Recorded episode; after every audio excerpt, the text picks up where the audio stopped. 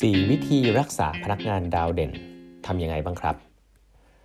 สวัสดีครับ ท่านผู้ฟังทุกท่านยินดีต้อนรับเข้าสู่8บรรทัดครึ่งพอดแคสต์สาระดีๆสำหรับคนทำงานที่ไม่ค่อยมีเวลาเช่นคุณครับ อยู่กับผมต้องกวีวุฒิเจ้าของเพจ8บรรทัดครึ่งครับครั้งนี้เป็น EP ที่ 890แล้วครับที่มาพูดคุยกันครับ วันนี้นะครับจะขอเล่านะครับ 4 วิธีด้วยกันนะฮะมาจากในหลายหนังสือหลายๆเล่มเนาะสรุปมาให้เลยนะฮะ รักษาพนักงานเก่งๆยังไงเนาะพนักงานทั่วไปไม่เอานะ อันนี้เอาพนักงานที่คุณคิดว่าเก่งนะพนักงานที่คุณคิดว่าทำงานได้ดีนะครับส่วนใหญ่แล้วพนักงานเก่งๆพนักงานดาวเด่นเนี่ยเขาต้องการสิ่งที่ไม่เหมือนกับพนักงานทั่ว ๆ ไปนะครับทีนี้พนักงานที่มีความสามารถโดดเด่นเนี่ยหรือพวก top performer เนี่ยเขาต้องการอะไรบ้างนะครับ เพราะว่าในยุคนี้ต้องบอกว่าเป็นยุคที่เกิดขึ้นตลอดนะครับเขาเรียกว่า talent war นะฮะคือสงครามของการแย่งชิง คนที่มีพรสวรรค์คนที่เก่งนะครับองค์กรที่ยังไม่คิดว่าตอนนี้เป็น talent war เนี่ยแสดงว่าเขาอยู่ในธุรกิจที่อาจจะอาจจะเขาเรียกว่าอะไร ไม่ต้องการมีการเปลี่ยนแปลงมากแล้วกันนะแต่ธุรกิจที่มีความ digital transformation มีความแบบใหม่ๆ ล้ำๆนะฮะพูดพูดกันเยอะเนี่ยไม่ได้เริ่มจากผู้บริหารภายในมานั่งประชุมกันเองเปลี่ยน process นะครับเริ่มจากการ attract talent รูปแบบใหม่ ๆ เข้ามานะครับเพราะว่า talent แก๊งนี้เนี่ยจริง ๆ แล้ว เป็นทาเลนที่มีเขาเรียกว่าอะไรอะมีทัศนคติที่อยากจะทำงานให้ดีอยู่แล้วนะครับ แล้วก็เข้าใจวิธีการทำงานแบบใหม่นะฮะแต่ทาเลนเหล่านี้เนี่ยนะฮะจริงๆถ้าคุณได้เข้ามาเนี่ยส่วนใหญ่ปัญหาเนี่ยได้เข้ามาเนี่ย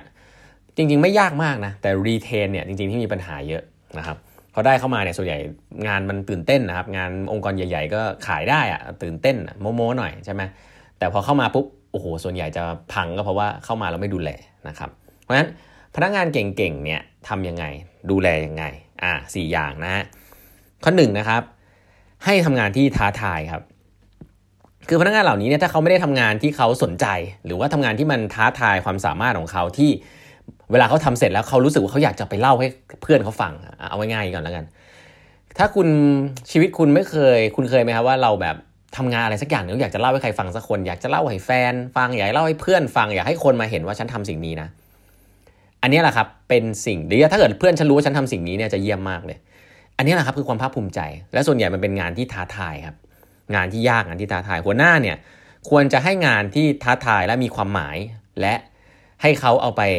ภูมิใจโม้ต่อได้นะครับพนักงานกลุ่มนี้ชอบครับ งานที่ท้าทายนะครับให้ออกจากคอมฟอร์ทโซนนะครับอันนี้คืออย่างแรกให้รับผิดชอบเป็นเจ้าของผลงานอย่างเต็มตัวในงานที่ท้าทายข้อ 1 ข้อ 2 ครับ ไม่ไมโครเมเนจครับ พนักงานกลุ่มนี้เนี่ย ถ้าคุณมีพนักงานที่จะต้องบอกคุณตลอดเวลาว่า เออที่ที่คุณจะต้องบอกตลอดเวลาว่าทำยังไงนะ คือบอก how ตลอด คุณลำบากล้วพนักงานที่เป็น high performer ส่วนใหญ่แล้วเขาชอบให้คุณบอกแค่ what หัวหน้าอยากได้อะไร บอกมาชัดๆ อยากได้อะไร เดี๋ยวผมหาวิธีจัดมาให้ ถ้าคุณ trust ลูกน้องคุณถึงเลเวลนั้นเนี่ย ลูกน้องคุณก็จะพยายามทำให้ความเชื่อใจของคุณมันไม่เสียเปล่าครับ คุณก็บอกว่าผมเชื่อใจคุณ ผมอยากได้แบบนี้วิธีไหนคุณไปทำมาแล้วกัน ไม่ไมโครเมเนจครับ นี่คือข้อ 2สำคัญมากนะเก่งๆเนี่ยเขาชอบออกไอเดียเขาชอบคิด ชอบมีไอเดีย ชอบทดลองชอบสร้างสรรค์ของออกมา ด้วยตัวเขาเองนะครับเพราะฉะนั้นแล้วอย่าไมโครเมเนจพนักงาน บอก what ได้นะครับบอก what ให้ชัด แต่อย่าบอก how เยอะนะครับหรือไม่บอกเลยก็จะดีให้เขาได้ลองผิดลองถูกได้ทำเองไม่ไมโครเมเนจพนักงานกลุ่มนี้จะมี ownership สูงมากนะครับอย่างที่เลิกอย่างที่เรียนไปนะ ไม่ใช่ถ้าเป็นพนักงานทั่ว ๆ ไป หรือพนักงานที่ไม่ engage เนี่ย จริง ๆ แล้วคุณต้อง micro manage เอาถึงขั้นที่ทำมากๆจนลาออกไปเองเลย เป็นไปได้เหมือนกันนะครับ ถ้าเป็นพนักงานกลุ่มที่ทำงานไม่ดีนะครับ แต่ถ้าเป็นพนักงานกลุ่มนี้อย่า micro manage นะครับ ข้อ 3 ครับ หาที่ปรึกษาให้เขาครับ หา mentor ที่เขาชอบนะประกบหาหา mentor ประกบ คือพนักงานที่มีความสามารถเนี่ยเขาจะสามารถพนักงานงานที่เขาทำพนักงาน พัฒนางานของเขาได้อยู่ พอสมควรอยู่แล้วนะครับ แต่ว่าเขาจะต้องการที่ปรึกษาครับหลายๆครั้งอาจจะเป็นคุณเอง เวลาเขามีอะไรเขาอยากจะหาคนปรึกษานะครับต้องมีคนคนนั้นให้เขาถ้าคุณยุ่งเกินไปก็ต้องหา mentor ที่เก่ง แล้วก็ผมผมจะใช้คำนี้ครับ ถ้าคุณมองไปรอบๆเนี่ยมีแต่คนที่อยากจะทำงานกับเขาครับเป็น star ของคุณอีกคนหนึ่งคุณ assign star ให้ประกบกับ star เนี่ยมันจะ Amazing มากนะครับทั้งสองคนจะดีขึ้นทั้งคู่นะครับแต่ถ้าเกิดว่าเป็นเด็กๆกับผู้ใหญ่เนี่ย เด็กๆก็จะเก่งขึ้นนะครับ เพราะว่าผู้ใหญ่ที่เป็น mentor เนี่ยมาให้คำแนะนำนะครับ แล้วก็อย่างอย่างเดิมครับไม่ micro manage นะ